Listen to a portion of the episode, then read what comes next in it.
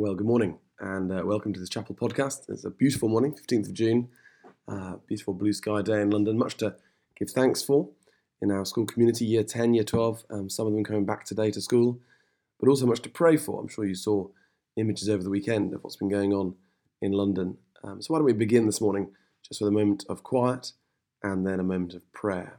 So, let's just be still for a moment and be quiet, and then I'll pray for us. A moment to be quiet.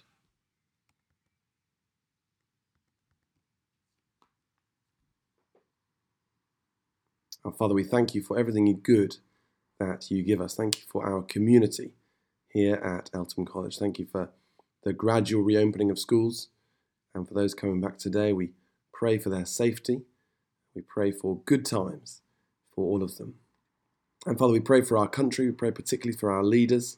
We pray for Boris Johnson and his government. We pray for real wisdom as they negotiate all sorts of issues. We pray for the ongoing tensions uh, over racial inequality and injustice. And we pray so much, our Heavenly Father, that you would help our leaders to resolve them and help us to play our part in resolving them. And we pray for today. We pray, our Father, that you would be with us in all that we do to, in all that we do today. In Jesus' name. Amen. And we say together the Lord's Prayer. Our Father in heaven, hallowed be your name. Your kingdom come your will be done, on earth as in heaven. Give us today our daily bread. Forgive us our sins, as we forgive those who sin against us. Lead us not into temptation, but deliver us from evil. For the kingdom, the power, and the glory are yours, now and forever. Amen.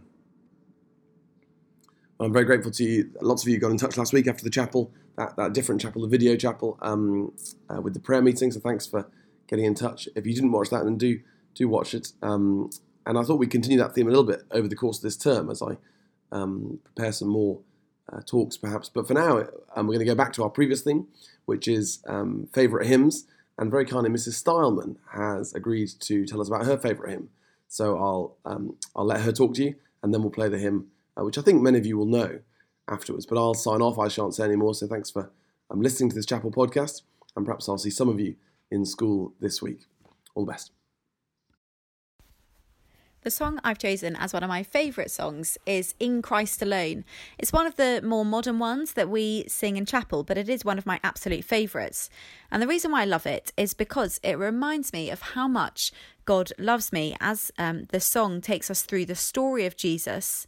And as I hear those lyrics about Jesus' life, I'm reminded of God's love. Well, I also love it because of that first line. It says, In Christ alone, my hope is found. I think we all put our hope in uh, various different things. Maybe you've got your hope on getting out of lockdown, or you've got your hope on your exam grades. Um, but sometimes hope can be quite a vague thing. We don't really know what will happen uh, to do with lockdown, and we maybe don't know fully what will happen with our grades. But unlike that kind of hope, the hope that Christians have is a certain hope because it's hope that's built upon a person. Its foundation is on Jesus Christ and what he did. It's not a vague hope, but it's a certain hope that has not changed and it will not change. Um, the song tells us how Jesus was the fullness of God who took on flesh. He became a human. And God made himself known through the person of Jesus. So if we want to know who God is and what he's like, we simply need to look to Jesus. But the song doesn't stop there. It goes on and reminds us that Jesus died to save us from the wrath of God, and that through Jesus' resurrection, he has defeated death. Um, the song then explains what it means for the person who has put their trust in Jesus. It means that they have no need to feel guilty in life. They have no need to fear what will happen in the future because the greatest enemy, death, has been defeated. Um, so for the Christian, their hope is certain. It's built upon the life of Jesus. It's not vague or unknown. It is a certain hope that's built on a person who made it possible. And so the Christian can say with complete confidence that first line In Christ alone, my hope is found.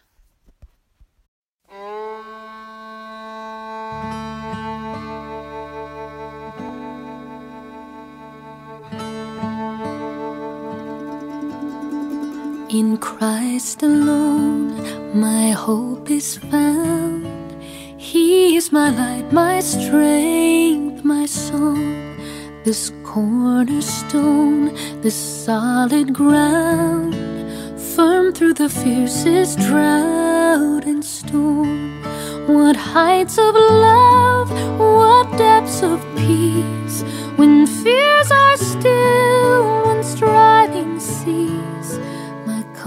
comforter, my all and all. Here in the love of Christ I stand.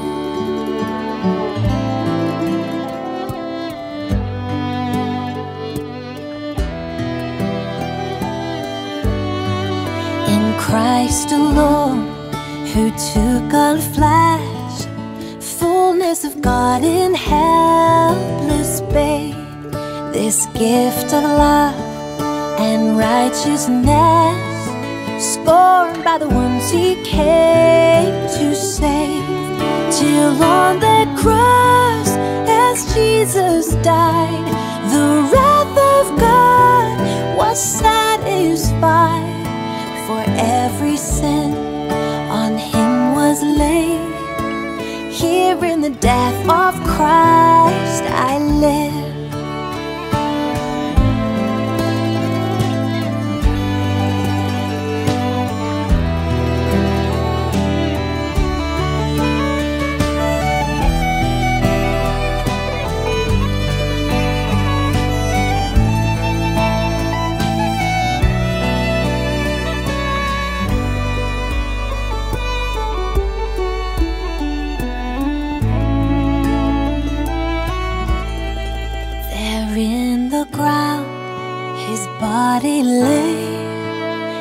light of the world by darkness slain, then bursting forth in glorious day.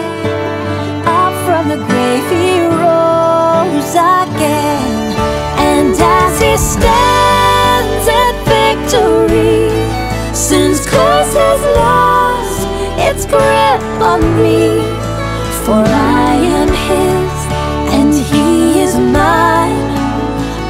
with the precious blood of Christ.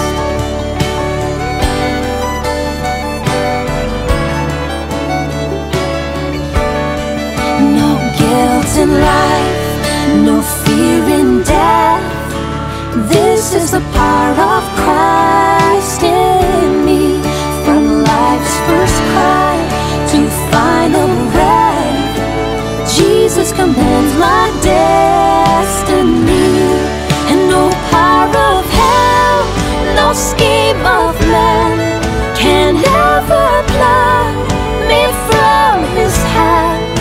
till He returns or calls me home.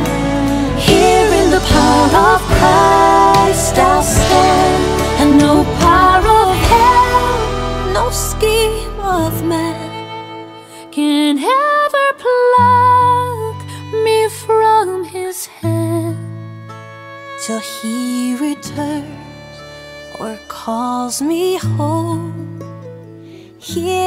The power of Christ,